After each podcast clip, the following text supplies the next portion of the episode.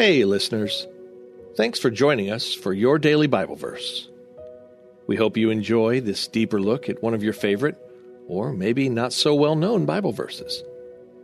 To get all of our episodes straight to your phone, just subscribe to this podcast on iTunes or wherever you listen to your podcasts. To find more Bible studies, Bible reading plans, and verses by topic, we'd love for you to visit us on BibleStudyTools.com.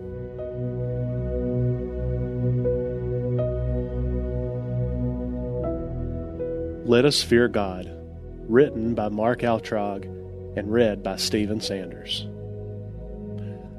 Today's Bible verse is Psalm 147, verses 10 through 11. His delight is not in the strength of the horse, nor his pleasure in the legs of a man, but the Lord takes pleasure in those who fear him, in those who hope in his steadfast love. What does it mean to fear God? Consider those words in Psalm 147 10 through 11. I have a friend who describes his grandfather as a cantankerous old man who would sit in his chair all day and thwack him and his cousins with a cane any time they walked in front of him. Is this what God is like? Sitting in his chair, trying to keep people from having fun? Some kind of cosmic grouch? God commands us to fear him and says that he takes pleasure in us when we fear him. Why? Does he enjoy us being afraid of him? I know I don't want my children to be afraid of me. I want them to love me and enjoy being with me. So, in what sense are we to fear God? This fear that brings God pleasure is not our being afraid of him, but our having a high and exalted reverential view of him. To fear him means to stand in awe of him. Psalm 33 8 says, Let all the earth fear the Lord. Let all the inhabitants of the world stand in awe of him. To fear the Lord is to stand in awe of his majesty, power, wisdom, justice, and mercy, especially in Christ, in his life, death, and resurrection. That is, to have an exalted view of God, to see God in all of his glory, and then respond to him appropriately, to humble ourselves before him, to adore him. We tend to be in awe of worldly power, talent, intelligence, and beauty. But these things don't impress God because his delight is not in the strength of the horse, you might say worldly armies or worldly power, nor his pleasure in the legs of a man, which we could compare to human strength.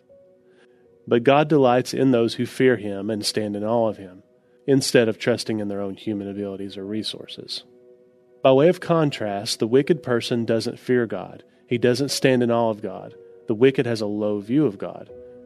Psalm 36, 1 through 4 says, Transgression speaks to the wicked, deep in his heart. There is no fear of God. Or he flatters himself in his own eyes, that his iniquity cannot be found out and hated.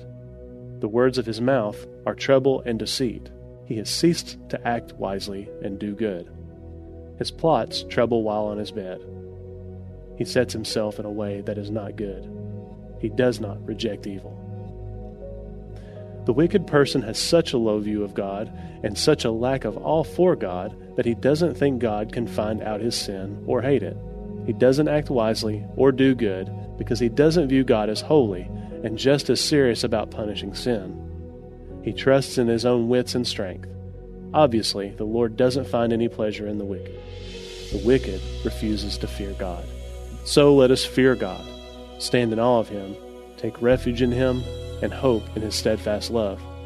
For it brings the Lord pleasure when we trust in him for strength and help, not of our own wits and resources.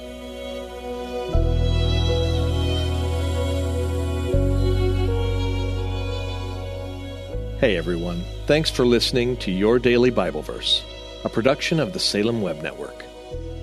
If you enjoyed what you heard today, we'd love for you to head over to iTunes and rate and review our podcast. It really does help people find us. This episode was produced by our managing editor, Kelly Givens, and recorded and edited by Stephen Sanders. Be sure to come back tomorrow as we examine more of God's Word.